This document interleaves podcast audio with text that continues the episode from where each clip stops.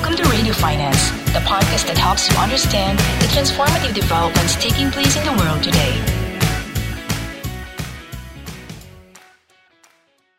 Good afternoon from Singapore. Welcome to our first Radio Finance Virtual Roundtable. We have over 20 digital finance and fintech practitioners from across Asia to debate the future of the industry as we make the transition to a new digital and post-COVID-19 era. Many economies in the region are already opening up. How will business resume? How will consumer behave? What product and services will continue to be relevant? How will work change? What do business need to do to survive? We can be sure that it will not be business as usual. So it is timely for us to have this discussion. I am Fu Ping, managing editor of the Asian Banker, and your host for our topic who is writing the next chapter of the digital finance revolution. We'll explore how different players, fintech, digital banks, marketplace, and platform players, whether traditional or new, how they are fighting for a slice of the pie, and at the same time embracing the change to be more digital and to equip themselves with the right strategy and capabilities. Now, let me introduce our panelists.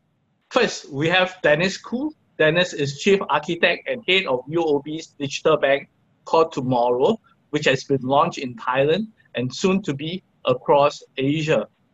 Dennis is responsible for the strategy, growth, and delivery of the digital bank's business in UOB's footprint. Okay, next we have Donna Lacey or Don. Don is Chief Operating Officer and Managing Director at Ping An Global Voyager, a $1 billion growth stage fintech and health tech venture fund formed by Ping An Group, one of the largest banking and financial group uh, in China and in Asia. Don has the mandate to accelerate Ping An's uh, group overall technology transformation and also to provide his portfolio of companies scale access to China and to accelerate uh, technology development in the country. Next, we have Ankur Mitra. Ankur is Managing Director and Head of Group Financial Services uh, of Grab, one of the leading uh, ride-hailing uh, and e-commerce super apps. Uh, before his current role, Ankur was also involved in creating JVs and partnership with uh, banks and non-banks for Grab Financial Group. Next, we have Edward Fabian. Edward is the Chief Technology Officer and Vice President of Razer FinTech, um, a subsidiary of Razer Inc., one of the leading uh, gaming uh, industry player in the world. And uh, Razer, Pro- uh, Razer FinTech provides digital payment network and e-wallet services in Southeast Asia.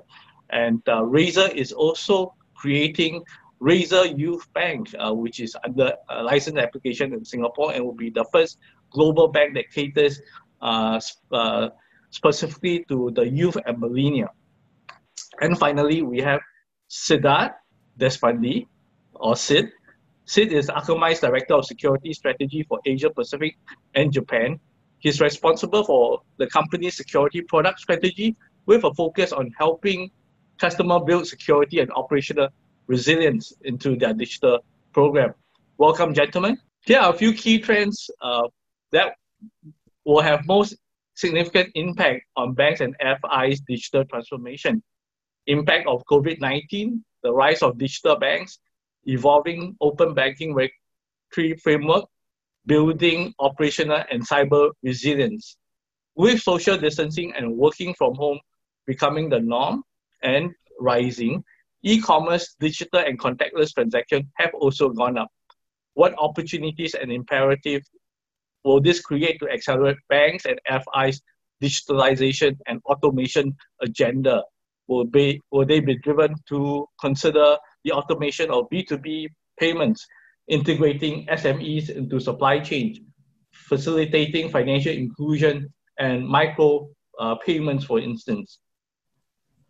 Pre COVID, regulators in many Asia Pacific economies have begun setting the rules and issuing licenses for digital banks, but the pandemic has affected some of these plans and initiatives. More importantly, how has it impacted your digitalization objective and digital banking services versus becoming digital only banks.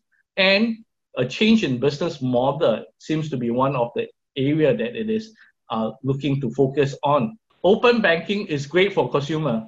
It promises more choice and lower transaction costs. In reality, only a limited number of jurisdictions have made it mandatory. For example, Australia and Hong Kong, and more recently, South Korea. In most other jurisdictions, it is more persuasive. Regulators are encouraging the greater adoption. But is it right to assume that it is heading towards universal adoption? The pace and nature of digitization of the banking sector will vary across different countries in Asia.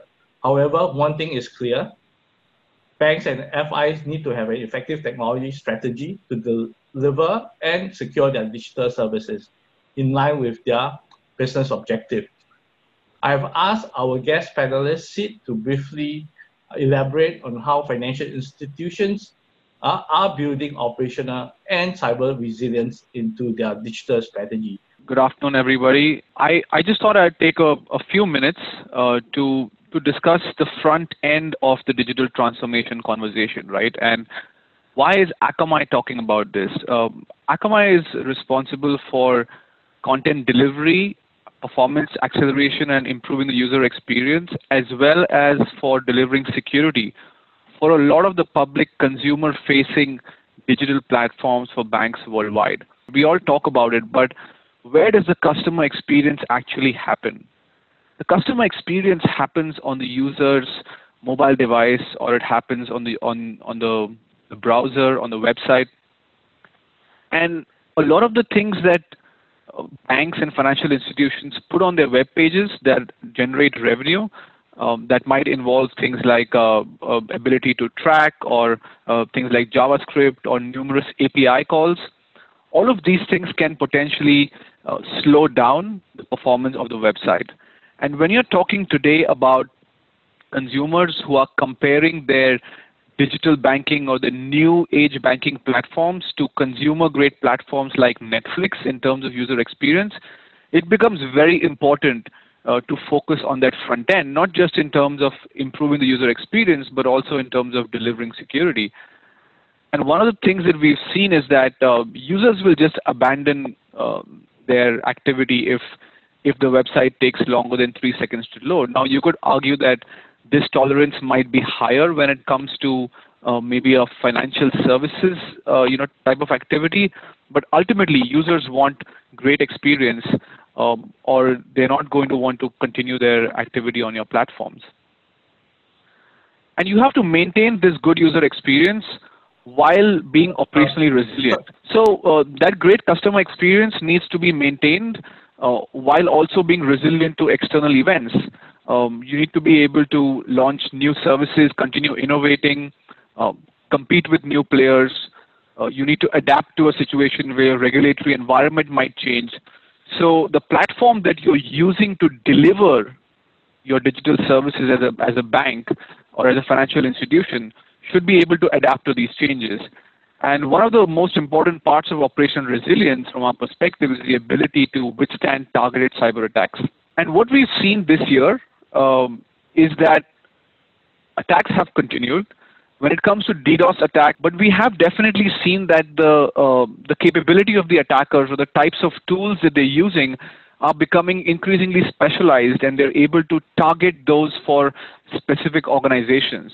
So we're definitely seeing attackers becoming more persistent uh, as more and more activities happen online, and that applies to banks and financial services as well. And let's not forget that uh, human behavior is also it's also uh, an important area to consider. So what we've seen is that uh, since March this year, uh, the number of phishing victims for a particular phishing toolkit called Question Quiz, where they basically uh, attackers make this toolkit available to other attackers to be able to customize it to certain organization, and it takes the form of a quiz which has a reward at the end. So it's very lucrative for the common user, and we've seen those types of attacks on users go up um, since March this year when the COVID situation escalated. We're also seeing an increase in uh, credit card skimming attacks this is uh, some of you may know of these attacks by the term Magecart. Malwarebytes, which is a security company, they've seen a 26% increase in web skimming attacks in March. And we've been able to kind of uh, integrate these new types of protections into the delivery of the digital services as well. For financial services, we're also seeing API-based attacks becoming uh, super popular. Gartner has come out and said that uh, API-based attacks are overshadowing attacks on the application user interface. Uh, there were times when we saw 75% uh, of all attacks on financial services were using APIs. And when you talk about digital banking and open banking, uh, APIs are basically very, very fundamentally uh, central or very core to the whole mission of delivering digital banking services. So that's also something to, to watch out for. And when you're thinking about it from a uh, from from an organizational standpoint, as an organization that's delivering banking services, whether you're a, a, traditional bank or you're a new player in the banking space, it's important to look at the performance and the governance and the security and resilience as one conversation. These are not individual capabilities that need to be put in place. Um, and Gartner has come out and said that this whole idea of combining uh, the connectivity and combining security together uh, to be able to deliver security controls closer to the attacker um, is actually uh, the way of the, the way of the future. And thank you for uh, bringing that uh, security and resilient uh, perspective to our discussion. And I think uh, throughout the discussion, we'll be um, getting back to that. And, and, we want to start with the first topic on some of the key trends that are driving the transformation agenda. Um, and we want to talk about some of the impact of COVID-19. Maybe I want to bring Don into the discussion. In terms of how that's impacted the competitive landscape uh, from a funding and liquidity perspective? I think that on the one hand, consumer facing lending models have taken a hit clearly. Um, a lot of high profile down rounds that have taken place around the world. And I think there have been some significant credit issues at businesses that purported to have very sophisticated AI credit underwriting approaches that, that in, in the event have, have turned out not to be so sophisticated. The, the credit dimension of this crisis has also exposed, I think, some weaknesses in some management teams at fintechs. And I, I'm talking more about the consumer facing fintech models, the lending models that we see around the world. It is, it is quite a, it's a very sobering experience to meet a, a neobank CEO who, who doesn't know what a capital ratio is. And, and it, it's a sobering experience to, to meet a neobank CEO who, who doesn't get that NPL ratios are kind of inherently backwards looking as, as measures of credit quality go. And I've had a lot of those conversations recently. So uh, the, the story is not uniformly positive. But on the other hand, I think that infrastructure oriented B2B fintech models are having a great 2020 um, the, the reality of the, the world of lockdowns and remote work has exposed the weaknesses of a lot of traditional processes at traditional financial institutions. And that, that has had the effect, I think, of moving deep digital transformation away from the nice to have science project category in, in the list of strategic priorities of big banks, big insurance companies, and it's moved it into the category of being a strategic imperative. So in that respect, I think B2B fintech infrastructure having a great year, a lot of long-term trends accelerated as a result of COVID. Thank you, Don, for, for that perspective on uh, where uh, some of the impacts are, are having on consumer facing versus some of the B2B infrastructure. Um, I'm interested to hear from one of the fintech players um, uh, as well. Uh, Edward, would you like to uh, present a counterpoint? Sure. And I will take a little bit of a different perspective. I think what we see is that business models are being tested as well during these difficult times. And especially in fintech, uh, we have seen a lot of fintechs who were literally burning a lot of money to acquire customers, to build up new functionalities and so on, which might not be even something that their user base is requiring. So what we can see now is that people are going back and uh, sometimes back to the drawing table as well and rethinking the business model and also rethinking what is really worth doing and what is not worth doing. So in our case, we didn't get down to this part of just burning to acquire clients and in a way we don't have to. But on the other hand, we see some of our partners that now are struggling from a funding point of view. So uh, we came up with a solution to this as well. We have a fund and we're actively engaged with a number of our partners, a number of uh, other fintechs, and we are trying to help them to get through this difficult time. And we also see how uh, companies turn to fintech more than maybe they would have turned before. I think the incumbents are very strong still, but on the other hand, uh, now uh, I can see companies coming to us as well, and maybe before they wouldn't have done that. So B2B very strong, and I think on the consumer side, we need to look at the business model, make sure that the business model is sustainable interesting because you, you come out to say that your focus is on the millennial and the youth. So can we take it that there'll be a shift in terms of your segment uh, focus? So you'll be moving more towards B, B2B and uh, more focus on ecosystem? We run three main products. So we have an online payment uh, product, and we are processing payments with large for large e-commerce players in the region. Mm-hmm. And then we have an online to offline, offline to online network as well, which is actually very suitable product. And then we have the wallet. So the wallet specifically is focused on youth and millennials. However, the online product and the offline online product as well is focused more in the B2B space. Okay. Uh, I'd like to go back to Don on know, uh, in terms of where you see uh, retail versus the opportunity in, in, B2B. How are traditional institutions uh, responding to it? are, are they uh, actively pursuing fintech um, to be part of their solution integration? We're very uh, collaboration oriented. You, you meet in fintech land from time to time. You know, there, there are guys out there who, who seem to have as their kind of core driving motivation I, mm-hmm. I, I want to put JP Morgan out of business, right? I mean, they're sort of like, I want, I want Citibank to be the next blockbuster video and I'm, I'm Netflix. I mean, there, there really are people uh, who, who think that way.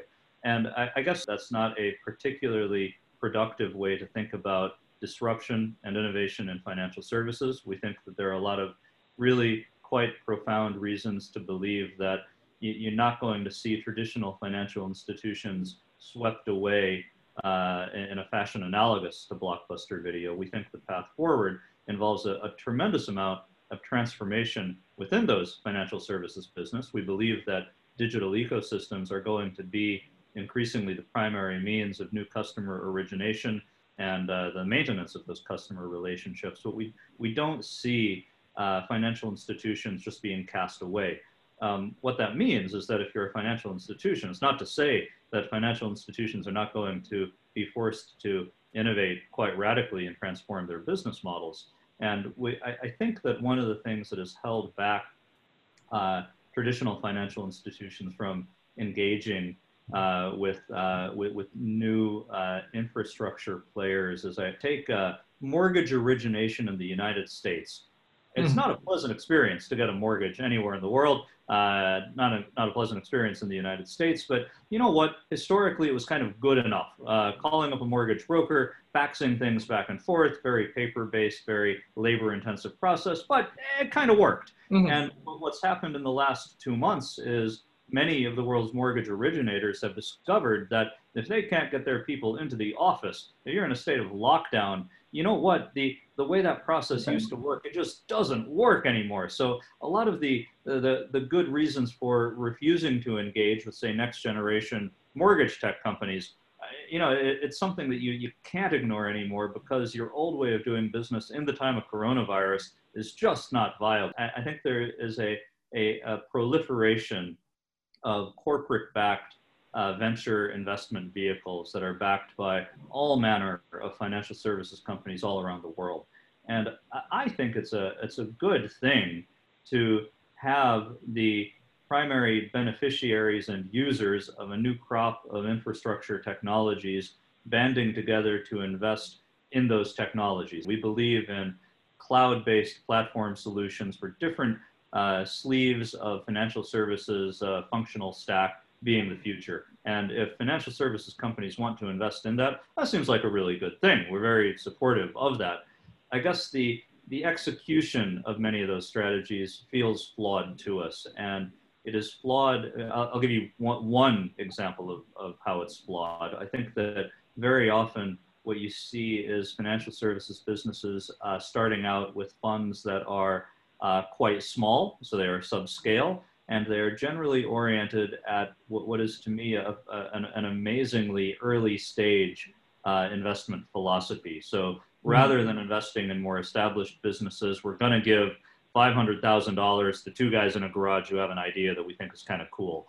And uh, you know, I, I, don't want to speak for the entirety of the financial services establishment, but I can tell you this for, for Ping An, you know, we, we fancy ourselves to be a very forward thinking, a very innovative and flexible uh, uh, company. You know, we're a company of 1.3, 1.4 million employees and agents. We're uh, the second largest insurance company in the world by market cap. We're a bit of a monster to, to engage with. And it, it's very hard for two guys in a garage to productively engage with someone like Ping An. And I, I think that's true for most financial services organizations. So we have oriented our own investing strategy toward a, a later stage philosophy. It requires more capital, but it feels like a much better bang for the buck. And I, I, I, I wish that other financial services uh, businesses had a, a similar philosophy. Great. Thank you, Don. Uh, now, next, I'd like to bring Dennis into the discussion as well. Uh, talk to us about the pace of change and the entry of uh, new players, uh, competition, and the impact on the, on the competitive landscape. Was the industry prepared for COVID, uh, unforeseen crisis, and, and, how do you prepare your digital platform to ensure greater resilience? Now, first, my experience in, on, on ground is more in Thailand, and uh, we just launched in Indonesia earlier this year. Uh, both those countries don't have separate digital bank license. But I think we have our hands full competing with the traditional banks uh, like K-Bank, whom I think over the past decade have really invested a lot uh, in their digital capability. So we see uh, the uh, battle is between digital banking which is an omni-channel strategy, and digital banks. And, and that's the battle because I don't think anyone is very clear whether the innovation and the experience curve improvement will be much better in digital banks or digital banking. Uh, and therefore, from UOB's perspective, we've invested in both. The digital banks that have the model to focus on experience, using data, using uh, innovation uh, around the customer experience, I think they're going to uh, invent a whole new way of experience in banking that is going to take us on a different trajectory. I see the competition intensifying. Uh, the, the, the same uh, methods of differentiation that we're using in uh, Indonesia and in Thailand, mm-hmm. where we are launching a bank with very high NPS scores uh, in fact, uh, the NPS scores improvement uh, based on a very well-designed digital bank that's really centered around the customer, I think it's quite difficult for incumbent banks to, uh, for most incumbent banks to compete with because the incumbent banks mm. are mostly still operating in a product manner. You know, their focus mm-hmm. is on how they cross-sell, how they sell products.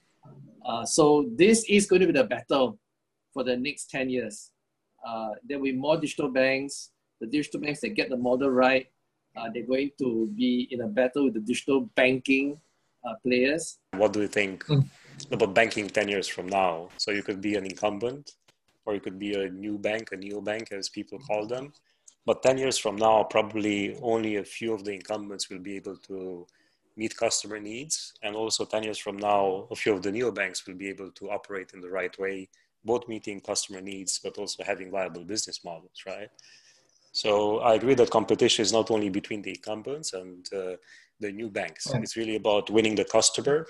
It's about uh, designing the right user experience. It's also about mm-hmm. the operating model. We're looking at how can we leverage the latest and greatest in cloud, in data, and have the lean operating model to sustain the business.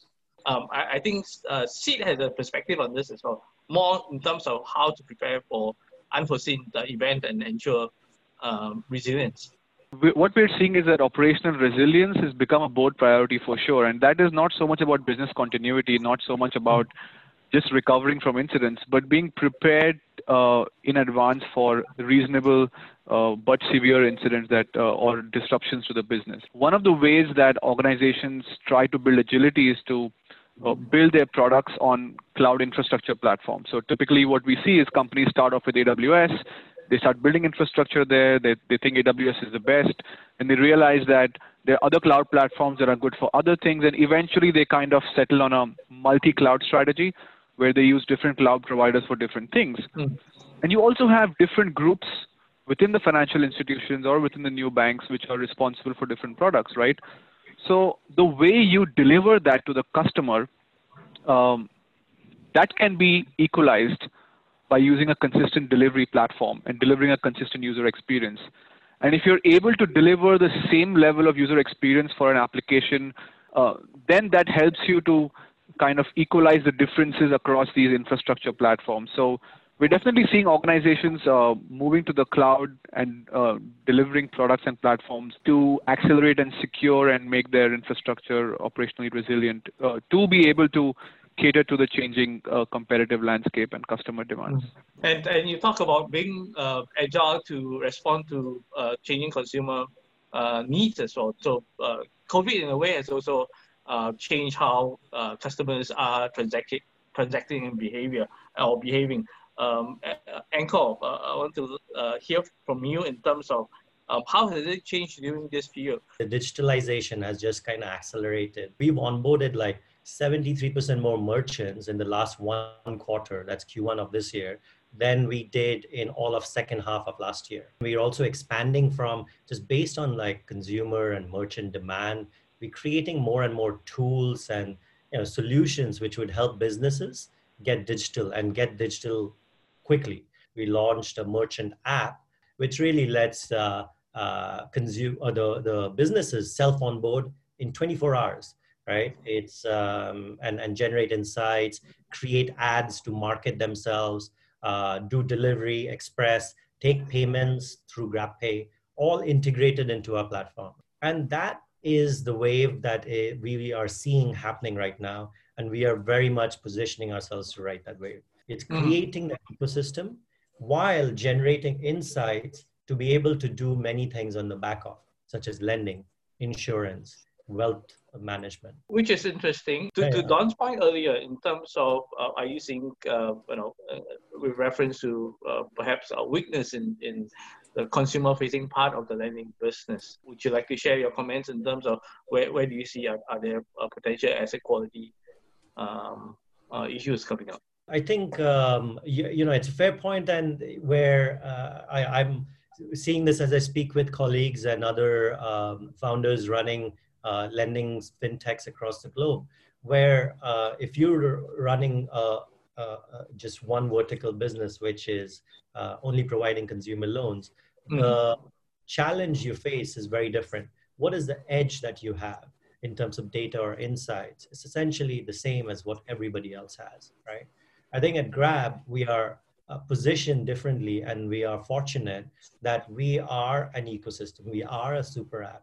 We touch the lives of users and our consumers. The insights that is generated allow us to get, make better informed lending decisions as well. Thank you, uh, Ankur. Uh, now, I, would like to get uh, some of our uh, roundtable guests in, into the conversation. And so we, we see that the, we have the CTO of uh, Maybank, uh, Mohammed uh, Suhail. Share with us uh, what are your thoughts from, from Maybank in terms of the impact now and uh, what the opportunity that you're seeing and um, how are you leveraging the opportunities uh, to, to invest in uh, solutions uh, that may not come from traditional sources? Uh, we strongly believe that data is the currency of the future.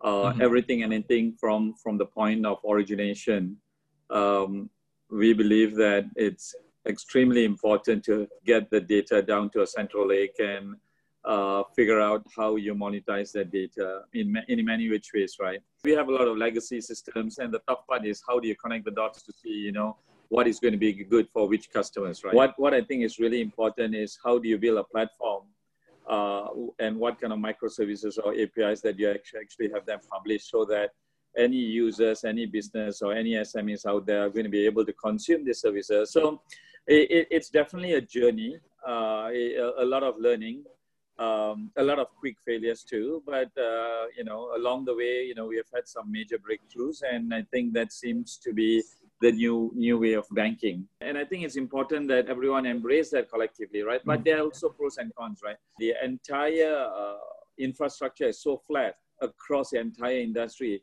How do you try and retain your customers as much as you can? So, so right now with a digital proposition, how, how do you see that lending to your um, expansion of uh, footprint? See, uh, d- depends on which country, right? It, like in Malaysia, uh, Maybank is known for our domestic presence. Mm-hmm. Uh, but but I think because of uh, digitization, the footprint uh, or the, the retail size will change definitely. Uh, we need to have a presence because we are a local community bank. Digital is the way to go, and we will continue to expand that way. And um, I also like to ask Don that question from a um, opportunities and, and from all the institutions that you work with in terms of you know uh, their DNA being digital? Does it lend themselves better to uh, crossing border and operating in uh, multiple jurisdictions? Many of us, we, we kind of find the idea of global finance to be a, a seductive idea. I, I, think the, the reality is that uh, particularly retail finance, to, to my mind, is still, you know, it, it's overwhelmingly national in, in character. And despite the efforts of, say, the European Union or ASEAN to harmonize regulation across nations, uh, the, the, nation state still exerts tremendous control over uh, the financial services industry. And part, part of that is, is explicit in the sense of regulation, and part of it is implicit in the sense of, of language and, and culture.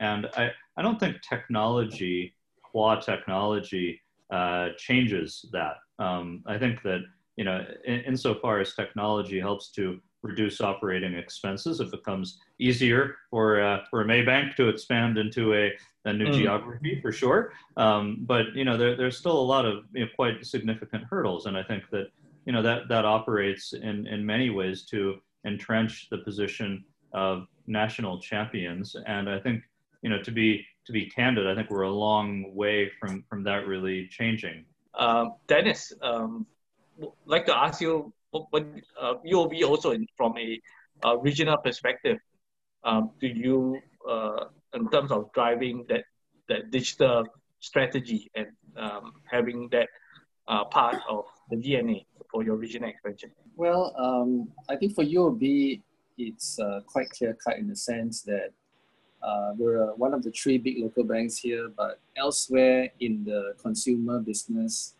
uh, we are a foreign bank. I mean, we have been very successful in Southeast Asia uh, in the sense that we are uh, the number two foreign bank in Thailand, the number one foreign bank in Malaysia, but the gap between the number one and number two foreign banks and the smallest local bank is still very large. And we do see that uh, margins will continue to be under pressure. Uh, so if you don't uh, build on your, your volume, then you really are unable to uh, have sufficient scale to really uh, you know continue to invest uh, and advance the experience uh, using digital capability. So that's why for us, um, we have invested in TMRW. We have, I think, built a platform that is very competitive. Uh, both uh, Royal Bank of Scotland and you know, JP Morgan closed down mm. their digital bank uh, in one year or less. So um, it's something that I think all incumbents need to think seriously about. Nokia and BlackBerry lost out because of uh, five letters, you know, S M A R T, smart versus just phone. So they lost the battle because of just one word. And uh, for the banking industry, it's three letters dif- that differentiate between uh, digital banking and digital bank. Uh, but having uh, looked at this area intensely for the past three and a half years, I think those three uh, letters really represent a big deviation uh, that is small now but will become very big in five to 10 years' time. So, Boon Ping, if I may, just yeah, to sure. offer a different perspective, right? So, mm-hmm just because we don't see successful global retail banks today, or at least limited, oh, there, doesn't there mean some. there are some, but uh, there's a lot of change going on, and some are retrenching, mm-hmm. and so on and so on. Right? It doesn't really mean it cannot be done. And uh, if you look at other sectors, other industries, like for example, technology, uh, the big technology companies, they're all global by nature. Mm-hmm. Yes, there are localizations, uh, part of the technology, there are localizations in terms of the user experience and so on. However, they are running global open platforms and their user base is global and their brand is global. So we in Razer, we believe that with our global brand, with our 80 plus million users already part of the Razer hardware software services ecosystem, we can build a global bank.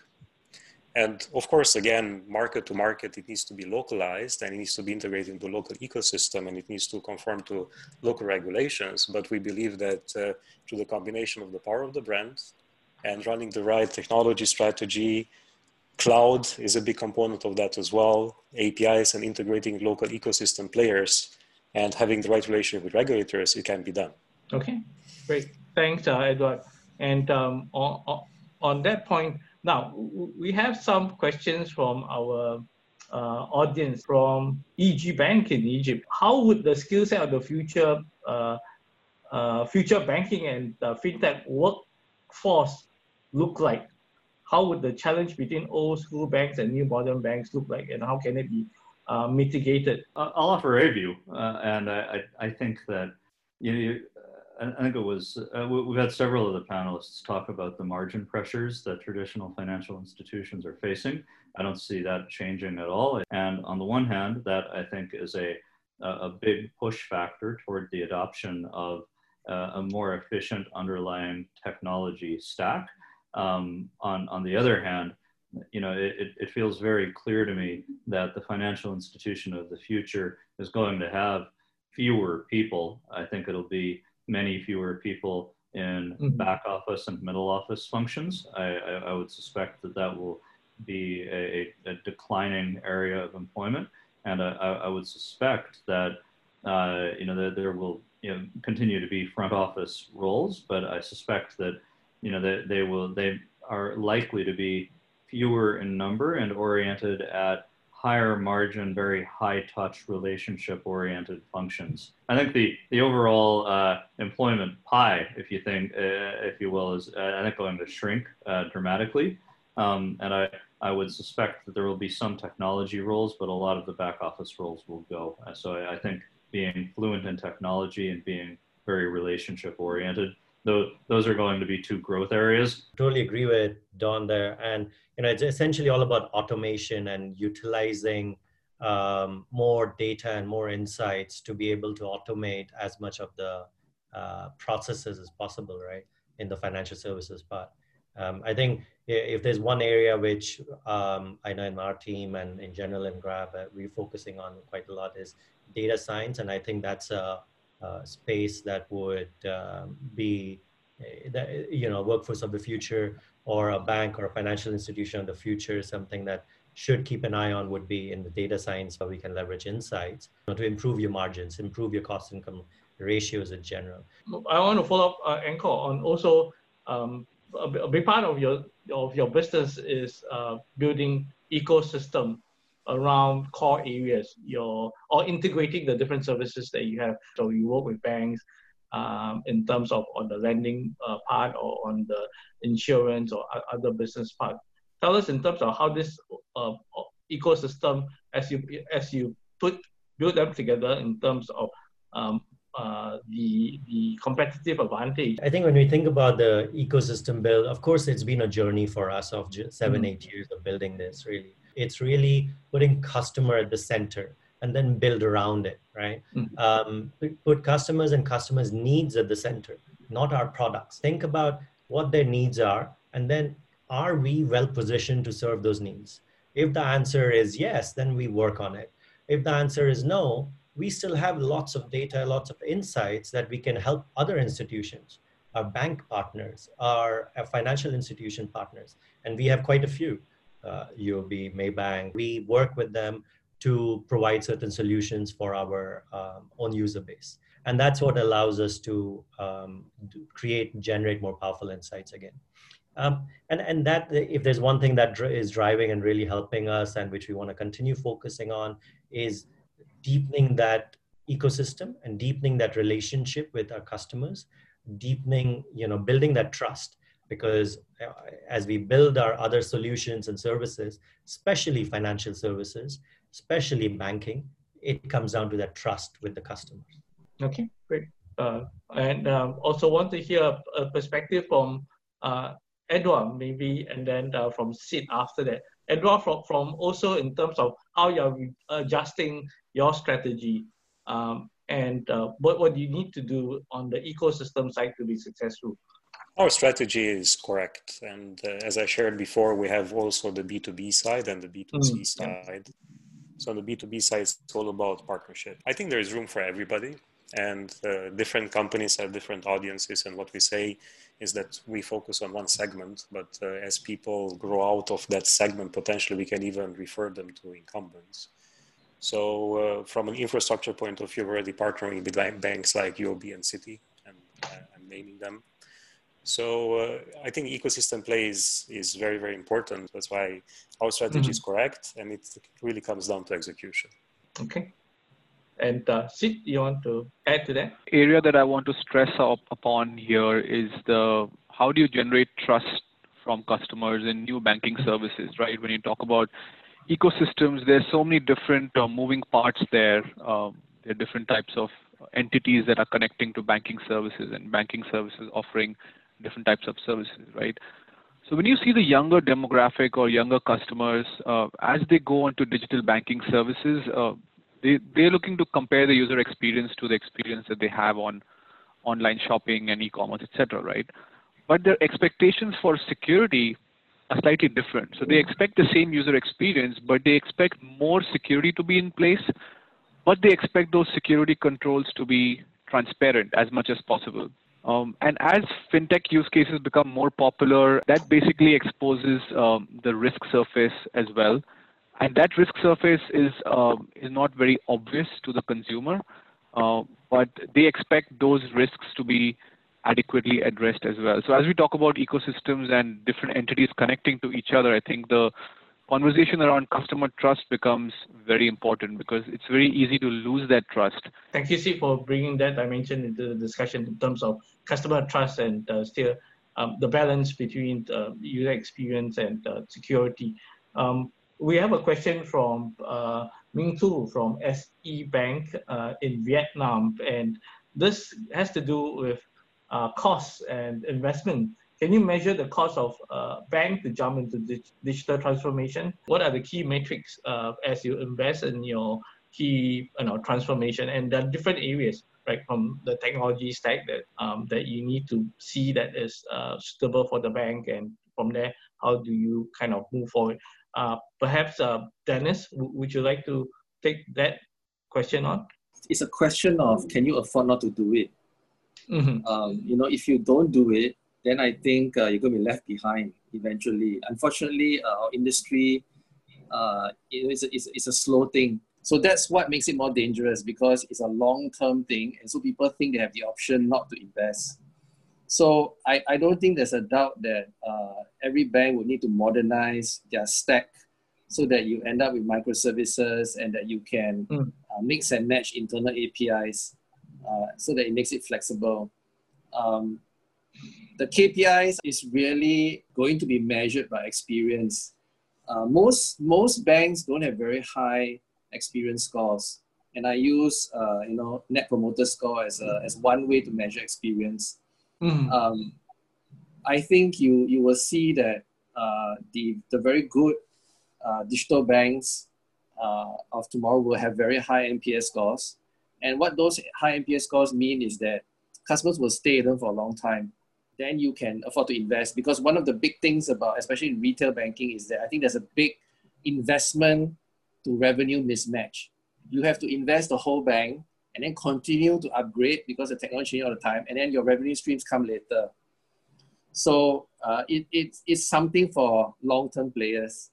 Uh, you, you cannot get a quick, uh, make a quick uh, business out of it. Okay, good.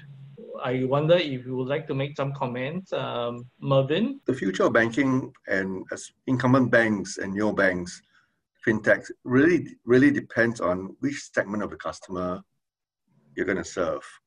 I guess for you know companies like Razer and Grab, you know, you probably sort of hit more at the sort of newer segment, the younger generation of customers, who probably do not have sort of any affinity with the sort of traditional banks. But that doesn't mean that incumbent banks are not doing anything. And I, th- I think um, the comment about, you know, rather than sort of competing with new banks or, or um, you know, fintechs, it's really collaborating with them and really serving the sort of community. I think that sort of spurs the whole you know, digital, digital adoption agenda. But the other thing also, it's the mass adoption. I think because of COVID, more and more customers are sort of used to sort of using the, the QR technology. So mm-hmm. I think you know for organizations that come up with solutions, you know whether it's on, on the payment side or on the loan side, using these technologies will probably get ahead of the game. Thank you, Mervyn. Um, do we have uh, some comments from Lito or Mitch? We've also started already our uh, digital transformation journey. But uh, given now uh, the pandemic landscape, it's just put uh, now the need to uh, accelerate all of these uh, digital transformation uh, initiatives. So we've seen also, as Mervyn said, even here in the Philippine local setting, a faster rate of adoption in terms of our clients towards moving to online banking uh, platforms for their transactions, especially during the lockdowns where mobility was uh, restricted. We're also seeing that the pandemic is challenging the way we used to do things. So now everybody's uh, recalibrating and uh, seeing how we're going to uh, change uh, the way we do things given the new normal. Okay. Are there are there specific uh, areas uh, priorities in terms of your recalibration? We're looking at uh, boosting further uh, the digital uh, payments and fund transfer uh, platforms. Yeah. We're also looking at accelerating digital touch points also as far as the lending activities are concerned because lending, especially in our space, would still be what uh, was described earlier as your paper-based uh, face-to-face mm-hmm. client interface. So now we're looking at how we can uh, facilitate things also for the client given the pandemic situation. Great, thank you. I think what was uh, evident in the case of RCBC is the fact that while you have a traditional bank uh, that has been in existence for over 60 years. The, the digital strategy is really more on how you could blend the traditional with having to build uh, you know, a separate digital-centric uh, banking operations or banking proposition uh, that will be uh, as a, a, subsidiary of the parent bank.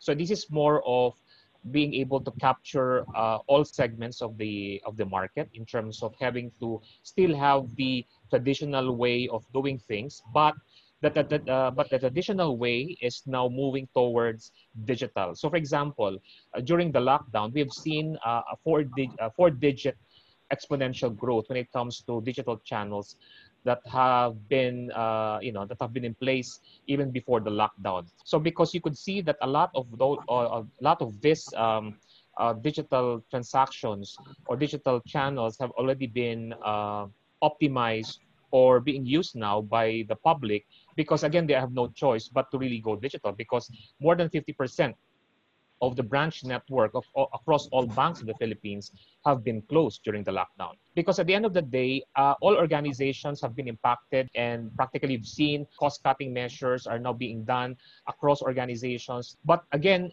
how do you now ensure that, you know, uh, because of all of these losses, of all of these potential revenues that you're supposed to get uh, during the lockdown would now be, uh, you know, uh, uh, replaced by uh, in uh, so much or massive cost savings by way of doing cost you know efficiencies in your processes right? So i think that is also one way of how you could now strategize your corporate plans or your strategic plans that have been uh, crafted during the last quarter of last year for 2020 has really been thrown out of the window right? So those things are not no, are no longer feasible or not even applicable under mm. the new normal, right? So that's why it just it's a it's a matter of how quick you could adapt to the changing times and how you could now quickly uh, deploy yep. uh, relevant and responsive products and services to the public. Okay, so so there's a uh, need to review your plans and uh, given the change in customer behavior moving from physical to more digital channels. Just a quick comment and maybe a question for for Lito and for Mitch as well, uh, yeah. based on the observations, right? Uh, as we're talking about uh, more and more traditional banking customers going towards digital engagements, right? Now, if a customer were walking into a bank branch, you would have a more physical way of measuring their customer experience. But as they go online and digital, you have to look at their activity on your website. You have to look at how much time it takes for the web page to load, how much time did they spend, what was the real user activity on the websites. So the question, how, how are you thinking about this change in the measurement of the customer experience? And I, I would argue that on, on a digital platform, it's actually easier to track and trend and measure the customer experience if you have the right tools than it was in the physical branch. I, I totally agree with you. That is one really uh, that one one measure or metric that we need to uh, to have, uh, especially uh, going into digital would really provide you with uh, you know with the analytics. So at the end of the day, what is really uh, relevant and significant would be more on how we can really measure for a delightful customer experience at the end of the day. I think it's more of how you could now transition your traditional customers uh, to digital. And of course, in between that would be more on financial education and digital literacy, right? So because it really requires, you have to put some premium on educating your your customers, your traditional customers, on how you could actually shift to digital. Because once they try digital, it's already habit forming. Thank, Thank you. you. And uh, Mitch, do you Thank have you, uh, any comments? It's really uh, also changing the way we uh, capture what uh, is the customer uh, experience. So from the face to face, where you get immediate response and feedback, now you're looking at more of the uh, statistics and uh, other uh, means by which you get the customer uh, feedback, like through uh, uh, feedback from the customer response lines, social media. So it's really changing also. But of course, as mentioned by Lito, the main objective is how do you deliver that uh, a pleasant uh, customer experience. Okay, very good. Thanks, Mitch. Okay, now there, there was uh, this this discussion about ecosystem is the way to go, right? Uh, and there, there are different ways of um, achieving that goal of uh, uh, building the ecosystem. And uh, and our topic is uh, how will the financial ecosystem of the future be built?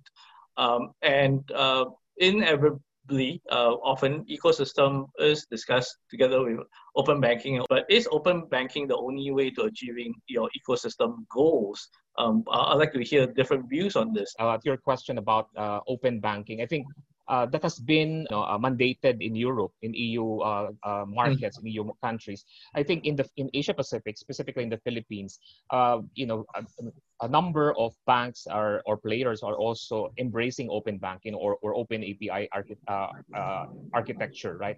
So it's really more on how you would be able to uh, you know expand your reach in terms of having that collaboration amongst all fintech players in the in in your ecosystem. Open banking will really uh, ensure that the customers would be the ultimate uh, winners in the in the whole uh, equation.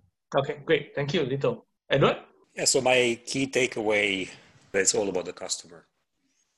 It's all okay. about the value you provide to the customer the user experience you provide and uh, it's not about the banking product or whichever product you sell, it's how you engage a customer. And the more you cater to the customer's needs and uh, make it easy for the customer, the more they'll come back to you. And it's an easy thing to say and probably a hard thing to do. And this is where technology comes in, right? So, mm-hmm. how do you enable that uh, excellent customer experience and enable the customer value through technology? This is really the name of the game. My, my view is it depends. I mean, you know, looking at the UK experience in Monzo, etc. Well, they've they've done great on customer acquisition, but they still hold main banking relationships, um, And I think there's up to a certain dollar value that they would sort of say that I would use such platforms. But beyond that, currently, you know, what we see is that the larger relationships is still held with the incumbent banks.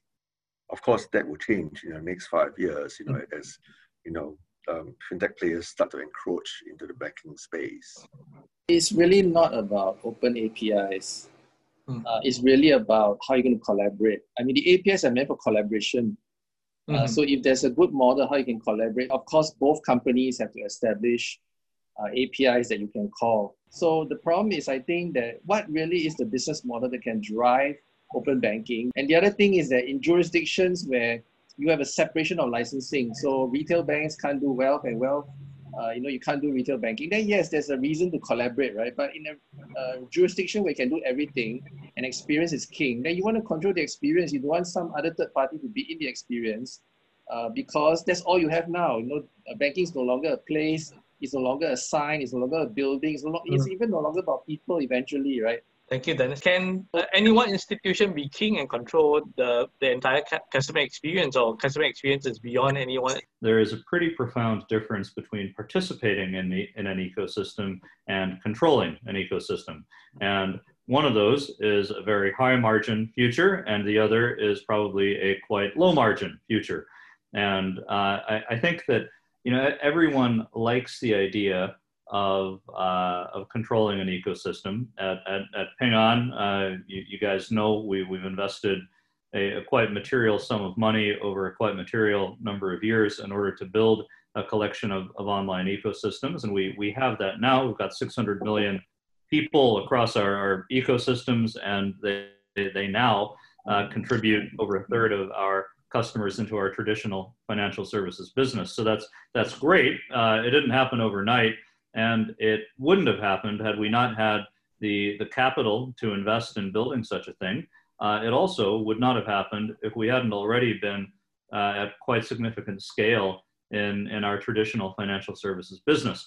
I feel like scale is important, and I think that if you don't have the the scale to control your own ecosystem, the right path forward is interfacing intelligently with digital platforms, and that probably requires a, a rethinking of your traditional tech stack because your traditional stack, tech stack is almost guaranteed not to be adequate to interface with those ecosystems in a manner that is hmm. pleasing to the customer. Great. Thank you, Don. Um, uh, uh, When we're thinking about ecosystems, uh, it's important to uh, ensure that you are meaningful to the to your user, to the customer, and that what you're building makes sense. I think paying attention to your costs and the unit economics is something people often forget. When you're building for that scale, you need to build a, a, a, a platform that will scale, you know, that needs to break even at a certain time. The unit economics is important to pay attention to as well. Thank you, Ankur. Thank you. Yeah, and uh, Sid, your thoughts? If you're able to deliver your services on a platform that is able to uh, adjust to scale requirements, is able to adjust to evolving regulatory requirements. So uh, the, the delivery platform can actually help you equalize a lot of the shortcomings or a lot of the uh, challenges that you might face with where you're building your tech stack. And we're seeing that being pretty useful for a lot of banks that, that we work with across the world at Akamai in terms of the, the delivery and the security capability. Okay, great. Thank you, Sid. Uh, I, I wonder whether any of our other guests would have some comments, Suhail uh, or uh, Setsiri. I think it's centered around the same thought, customer experience. Uh, every product or service that anyone does, it's all about the customer. How do you interface? How, what kind of user experience we create? Uh, that will ensure that, that the, the, customer will be continuously engaged with us. Thank you. Setsiri? We are going to look for building up the um, e- uh, ecosystem. However, the ecosystem is, doesn't mean that it's going to be the same ecosystem for each of the uh, financial institutions, right? So basically, each of us has to find the uh, what is suitable for each of the products and build that ecosystem incrementally. Okay, great. Thank you. We're happy to, to hear that uh, uh, the insights have been useful. And uh, we want to thank you all, uh, our panelists, esteemed panelists, uh, for uh, helping frame the discussion as well. But what consistent theme is the building of technology stack uh, within incumbent banks, uh, becoming more digital, being able to connect to the ecosystem, putting customers in the center, creating the customer experience that make for relevance interaction uh, preference, and also um, we hear a lot of net promoter scores reflecting uh, the engagement. Uh, at the same time, the need to keep it secure so to, to so to as to ensure trust. Uh, and the, the ecosystem play itself, you know, it needs scale. Uh, Ankur brought up a very important point in terms of being mindful of the cost, uh, the, the unit you know, economics of ecosystem as well.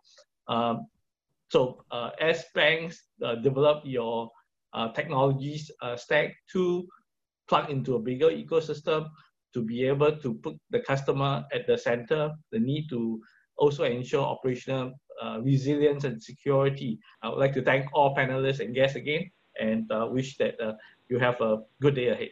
Thank you. Thank you for listening to Radio Finance. For more content, visit the Asian Banker website and follow us on social media.